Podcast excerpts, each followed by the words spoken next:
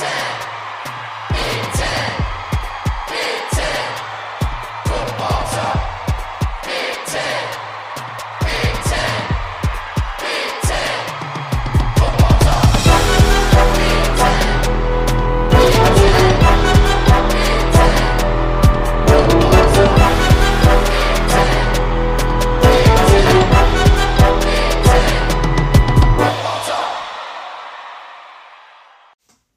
What's up, everyone? Welcome to the Big Ten Football Talk Podcast. I'm your host, Zach Guggenheim.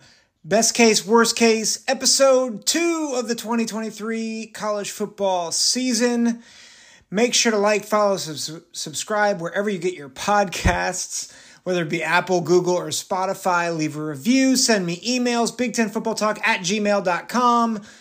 Follow us on Instagram and Twitter, Big Ten Football Talk, the handle make sure you keep it locked in because aside from best case, worst case, there is a lot of smoke with things going down. More conference realignment happening. Colorado going to the Big 12 from the Pac 12. Make sure you keep it locked in here because I will make sure to cover all the shenanigans that are happening in the college football world in the next few weeks. But this is best case, worst case. And because of that, we're going to take a look at the next grouping of teams, the projected sixth best teams in each division, according to Phil Steele. Not according to the Big Ten media, because the Big Ten media just met and shared their projections. And already there's disagreement between Phil Steele and myself and the Big Ten media. But we're going to go with Phil Steele's projections here. And so we're going to start with this is Rutgers and Northwestern. And already I you know, I feel like Northwestern should probably be flipped with Purdue. But we'll talk about that when we get to Northwestern. First, we're going to talk about Rutgers. Now, Rutgers often is the butt of many jokes. And yet, I I think this season could be the year that they really do break through to bowl eligibility, which for, for Rutgers would be a, a major achievement. I think we forget last year that despite the fact that they finished four and eight, no one really expected them to go four and eight. A lot of people expected them to go like two and ten. Gavin Gavin Wimsatt was hurt for a number of weeks. A lot of their best players were hurt for a good chunk of the season. And in a program like Rutgers, if you lose your best player, you don't have a lot of depth to, to back it up. So, in a lot of ways, even though they went 4 and 8 last year, they kind of overachieved. I don't think anyone expected them to beat Boston College, although Boston College wasn't great. I think a little people were nervous about Temple, although Temple was not good. And people didn't know about Indiana because Indiana started very well uh, last year. And so they, they won four games, and then they were seven points away from being bowl eligible. They lost by one point to Nebraska. They led 13 nothing in that game. They were only down six. They lost by six to Michigan State. And I think for one other point of reference, you know, against Michigan, they got blasted, but they led at halftime. And you know, for them to be able to to do that, they were they were up 17-14 at half. And granted, you might say, well, Michigan slept sleptwalked, but you know what? They've hung tough with Michigan for two years in a row. So you have to remember there, there's context. I think Rutgers for for who they are and for the division they're in that's it's a good there were good things about last season. And so as we talk about best case worst case you have one you have to understand context but two you have to understand that while Rutgers is still I think very much one of the lesser programs in the conference you might not realize how much they've improved and the, their potential. Which uh, part of that is you, you have three teams in your own division that might be three of the top five teams in the country. That's how good Ohio State, Michigan, and Penn State are. I, I, I really think that aside from maybe maybe top six, I, I think Alabama, Georgia, and Clemson might be the only three teams that are better than those those three teams. You know, LSU might have have a say, but Ohio State, Penn State, Michigan, they're all in the top six, top seven, top five. And they're all in the same division. So, like, that's three losses already for Rutgers. Like, and probably double digit losses. Not because Rutgers is bad necessarily, but because Ohio State, Michigan, and Penn State, I, I might put them up against any top three of any other conference, including the SEC. They're that good and that talented this year. So that stinks. Plus, you've got, I think, a stacked conference in general. So I, I think Rutgers is improving and they're more experienced. So, like, if you look at their roster, Gavin Wimsatt comes back. He's a sophomore. He's explosive. He can run. He can throw. He just needs to be more accurate. But he's, again, he's he was a work in progress last year. He was a freshman. Technically, he was a sophomore, but he he was a redshirt freshman last year. 6'3", 220 pounds. I think if he makes a leap, and I I think there's a lot of evidence to think that he can make a leap forward. This is a dangerous team with a quarterback that can hurt you with his arm and his legs. Like make make no mistake about it. From a raw talent perspective, Wimsatt is someone you don't want to face when he's on. As as poor as he threw at times. But remember, he was hurt and he struggled. He was young. I like the potential of Wimsatt.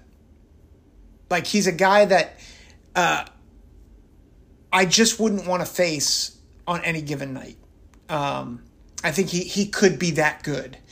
Um, they they have a lot of returning starters on the defense, Aaron Lewis, Kyonte Hamilton, uh, Wesley Bailey on that defensive line. Greg Schiano really, I think, is excited about his defensive line.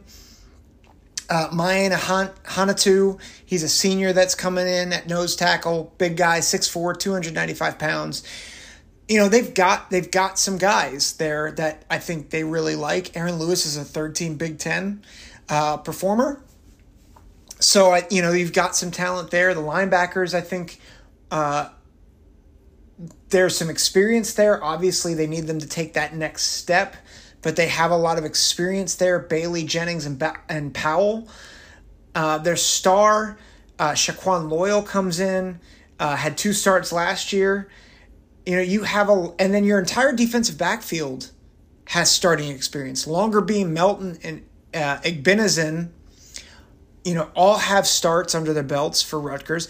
And then uh, Flip Dixon out of uh, Minnesota, he transfers over from Minnesota, you know, had six starts there. And they've got length uh, in that defensive secondary. You know, Dixon is, is 6'2, 210 pounds.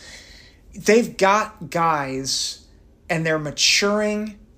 You know, they're, they're juniors and seniors on, on that defensive side of the ball they've got everybody's a junior or senior except uh, Shaquan Loyal, who's a sophomore. So that that's their projected defensive starting lineup. On the offensive side of the ball, Sam Brown comes back. He had one start last year. He was a true freshman last year. Uh, Kyle Monangai is back, who I think underrated running back for them. A lot of their receivers are new, but uh, they're transferring uh, a lot of transfers. Gunnison Bloodgood, who's probably going to be a reserve, he comes in from Morehead State. Uh, Naseim Brantley, he's a senior, comes in from Western Illinois. Uh, was very productive at Western Illinois. Eight starts, 893 yards. Uh, Chris Long, uh, he comes back, had 200 yards in 12 games last year, so not great, but he has experience with the program. And honestly, nobody did great in that offense last year. So you know, some new blood at that receiver position. Johnny Langan returns as a senior. You know, good weapon for them. Can can kind of plug in anywhere. Can be a wildcat quarterback for them. Uh, had 296 yards as a receiver last year, and then the offensive line, three returning starters. Uh, Curtis Dunlap is the guy you want to look at. He's a transfer from Minnesota, had 16 starts under his belt, uh, and then you know had 12 starts a year ago at Rutgers. So you know he came over from Minnesota in 21, started at Rutgers last year, so a senior. Uh, again, two seniors, two juniors, and a sophomore uh, on that offensive line, and they're they're a big offensive line, all of them over 300 pounds. So they've got size. I, I think they feel really good about their lines.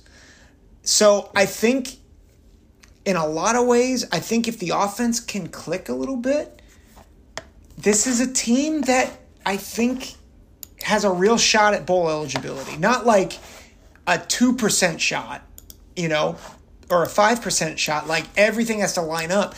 I think there is a you know a strong likelihood not maybe not over 50% but like a 30 to 40% chance that they're bowl eligible by the end of the season. And then looking at the schedule i think it's a tough schedule but it's not it's it's manageable. It's manageable. It's the, the, the toughest part about their schedule is they play in the big ten east. But you get northwestern and Temple and Virginia Tech to start the year. You go to Michigan, that's hard. Then you get Wagner. Then you go to Wisconsin, who's coming off a bye, that's hard. You get Michigan State at home, also they're off a bye, but Michigan State might be more manageable. And then you go to Indiana. Like that's that's not a tough like you've got a couple of really tough games in there, but it's also fairly manageable and then the last the last part of the schedule is just it's very daunting. So let's let's go through it. What's what's the worst case? Let's talk worst case first. You you play Northwestern on a Sunday. Wimsatt hasn't progressed as much as we thought he would. Rutgers really struggles to get a feel, and, and, and Northwestern really, you know, it's like win one for the Gipper kind of a thing, you know, with everything that's going on in their program. Northwestern wins, and they win somewhat convincingly because of the craziness of the schedule. The game's played on a Sunday. Temple is improving, and even though they're hosting Temple, they lose to Temple in a in a heartbreaker. They lose on a field goal. Then they host Virginia Tech, and Virginia Tech is much improved under Brent Pry in his second year, and Virginia Tech beats them by a couple touchdowns and then they go to Michigan and they get blasted. No, uh, none of this. Uh, it's close at halftime stuff. They get they just get trounced. Uh, it, from the word go, it's like 56 to 7. They get a reprieve. They play Wagner. They beat Wagner, but it's it's closer than it should be. They win by maybe like 10 points. And then they go to Wisconsin, and Wisconsin murders them. They play Michigan State. Michigan State is rejuvenated off the bye, and they they get beat by Michigan State, and then they go to Indiana, and Tom Allen has reinvigorated the troops, and they lose to Indiana. Bye week, play Ohio State, and Ohio State, uh, they're coming off two really tough games, but they, you know, they're they're ready for their annual kind of their annual get well game against Rutgers. They they Rutgers has never done well against Ohio State. And so they get blasted by Ohio State. They go to Iowa. They lose to Iowa and they lose badly again to Penn State and then Maryland they get Maryland at home, but Rutgers is so beat up that they lose there and they finish 1 and 11.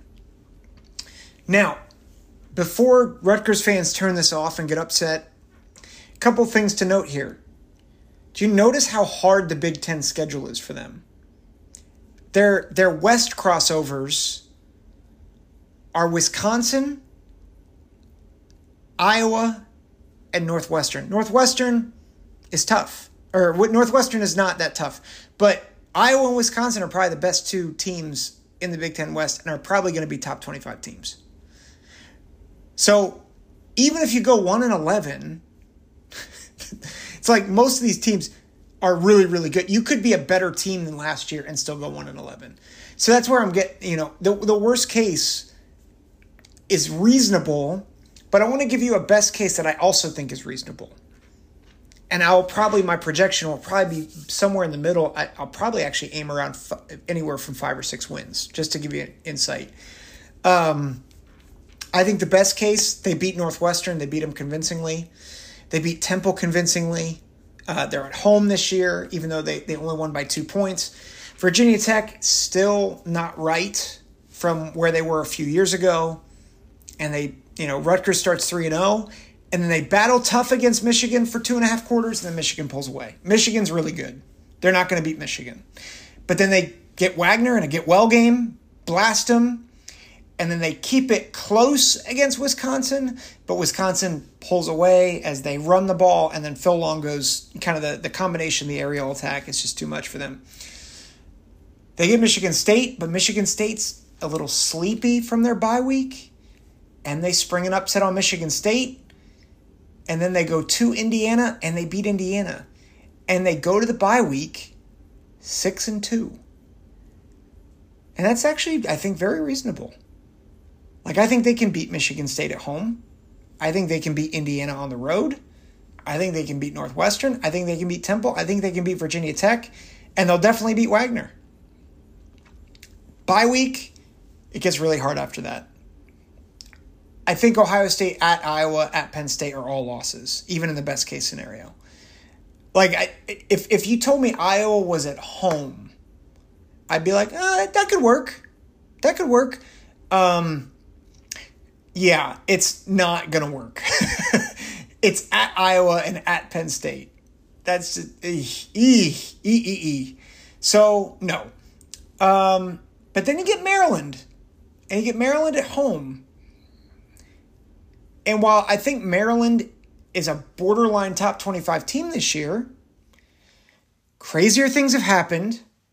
Mike Locksley, I, I you know, I've had a couple people say that they think I'm a little too hard on Locksley. But Locksley's coached some stinkers against lesser teams. And I could see a world where Rutgers kicks a game-winning field goal to go 7 and 5.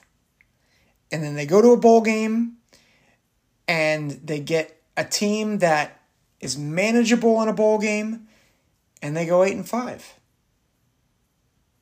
Which you know, and a lot of this is predicated on Wimsatt taking the next step in his development, that he's consistent, that he's a threat in the run game, he's a threat in the pass game. The offense is not abysmal like last year. Because I think their defense is good enough to keep them in games if their offense can keep them on the can keep their defense off the field for a little bit. Like their defense, I think is good. I think the offense, if they progress, they will be. I, I think they'll be able to beat some teams uh, that others may not think uh, think is possible. So I'm higher on Rutgers than I thought I would be. I'm certainly higher on Rutgers than I am Northwestern. So Scarlet Knights fans, I think there's real opportunity to be encouraged here. Let's take a quick break and then we're going to get to Northwestern. Before history is written, it's played. Before it's frozen in time, it's fought one shift at a time. Before it's etched in silver, it's carved in ice. What happens next will last forever. The Stanley Cup Final on ABC and ESPN Plus begins Saturday. Welcome back to the Big Ten Football Talk podcast. We're talking Northwestern, best case, worst case. You know, it's always hard to figure out a team after a major coaching shift and a major shift to the program. I don't know, you know, as we're recording this, I don't know how many players are going to leave the program. I, I, know at least one has already entered the transfer portal, um, and that others are probably going to follow. So this is a hard one to do because I think the reality is you could just lose total control of the program and, and the worst case is 0 for 12. And I know people might hear that and be like, "Well, how how could you say oh for 12? Like look at their schedule. Like they play they play UTEP, they play Howard 1 and 11. Howard, I don't think Howard can win. Um although let me let me do a quick spot check here before I definitively say that. But I think th- there's a reality that you lose everything, like you lose absolute control, and then it's just it's down it's downhill from there. And so like even it's hard to tell with Northwestern how are they going to respond as a program. The the reality is if all the coaching stuff aside, if if Pat Fitzgerald were back and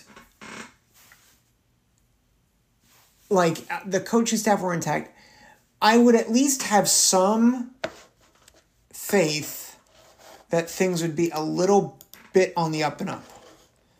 Like they they've got returning uh I think they have returning talent, right? Like their tight end Charlie Mangieri is good. They've got some good receivers that are transferring in. I, you know, I always thought AJ Henning out of Michigan. You know, he he's not his stats don't back it up, but you watch him play and you're like, oh yeah, he he could be really good. I think Cam Porter is a guy who, you know, right now his yards per carry are not great, but you can see he flashes on the field, right? Anthony Tyus flashes on the field, you know, at the running back position. Um, I think they've got a lot of defensive talent back that David Braun was supposed to kind of help remake. Ben Bryant transfers in from Cincinnati, and you know Ben Bryant, I think, played fairly well at uh, for the Bearcats. You know that's that's a pretty good, if I'm honest, an an upgrade. I think from Brendan Sullivan and Ryan Hilinski. As as as much as I thought Hilinski might be good for them, uh, he clearly was, you know, had deficiencies. And so Ben Bryant comes in as at quarterback. Most likely he's going to be the starter, most likely. But again, there's just so much uncertainty now with Fitzgerald leaving and, and so the reality is this could go one of three ways. It could be an absolute dumpster fire. It, it could be like okay, where they just kind of tread water. And if they tread water, it's also going to be really bad because they were 1 in 11 last year. And the best case is they really take to David Braun, they really buy into what he what who he is, they really rally for each other. And even then, like I'm not sure you get to bowl eligibility. Right? Because it's not just that it, like it's not it's not just that they would band together, but then they've got to actually go out and play and like maybe there's six wins on the schedule. Like maybe. And I'm not I'm not even sure I can get to six wins. Let me let me do the like the worst case scenario is simple. They lose all their games. And and for those who are Wildcats fans that are saying they're playing Howard, that should be an easy win. Listen, Northwestern lost to Miami of Ohio last year. They lost to Southern Illinois. Now, I know Southern Illinois is a, a really good FCS team. And Howard is not that. But you're talking about a team that couldn't beat Miami of Ohio last year, and that was with the coaching situation intact. Like, I just don't know what you can expect out of this team. Like, so the worst case scenario is it's it's over.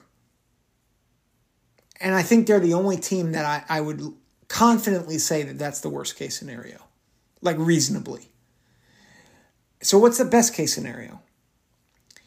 I, I think the best case scenario is you, you start out 2 and 0, you go to Rutgers, and Wimsatt is inconsistent, you bait him into a couple picks. UTEP is still exceedingly, you know, average or below average as a Conference USA team, and they win by by a touchdown and a field goal. And Ben Bryant is getting comfortable in his role. Man, you know, he's getting things going with AJ Henning and Mangieri, and you know, they they really have things going. They go to Duke, and they put up a valiant effort, but they lose to uh, at Duke. I, I just don't think they can beat Duke. I think Duke's too explosive. I, I think it's very possible Duke might upset Clemson this year. Like I think Duke's legit good. It's, they're a legit ACC contender this year. So like that's tough. They go two and one. Minnesota is probably beatable. It, they're at home and they lost a lot. Like they they lost Ibrahim. They lost their backup Trey Potts to Penn State. So I think they could beat Minnesota and they're 3 and 1. They get Penn State at home, they're not beating Penn State, 3 and 2. They beat Howard 4 and 2, then bye, then a bye week. They could go to Nebraska. Now before everyone's like, "Hey, Northwestern beat Nebraska last year in Ireland." Scott Frost effect. I don't think they're beating Nebraska at Nebraska. I think they're too talented. I think Matt Rhule's too good of a coach. I think I think that drops into four and three. I think Maryland is, you know, Maryland's coming off a bye. Four and four. Iowa, Wrigley Field. Iowa's coming off a bye. Oof.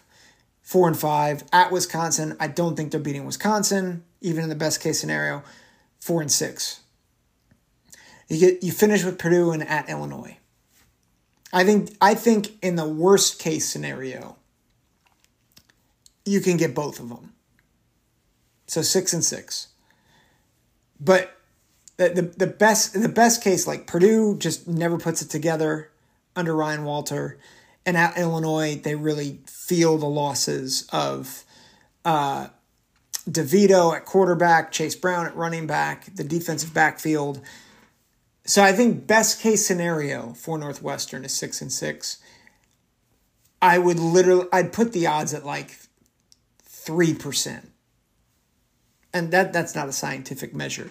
It's just I want I want Wildcat fans to understand, and Big Ten fans for that matter, between the schedule and the uncertainty and the, the void of talent, this is a Northwestern has not been left in a very good place.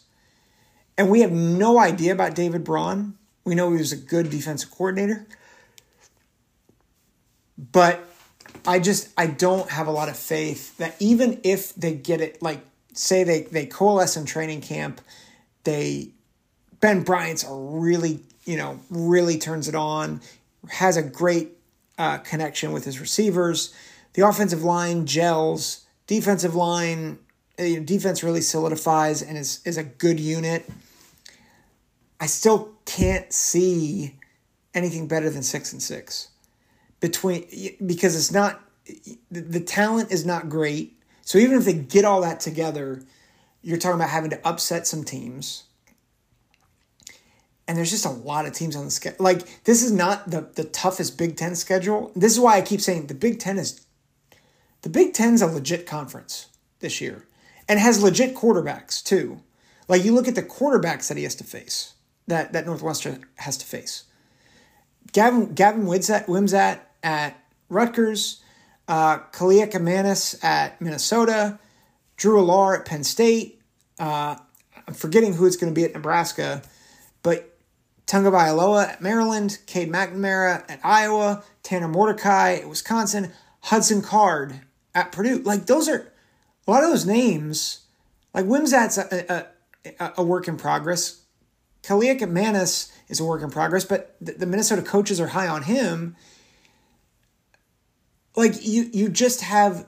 It, it's not your father's Big Ten. Like you actually have a lot of decent to good quarterbacks in this league.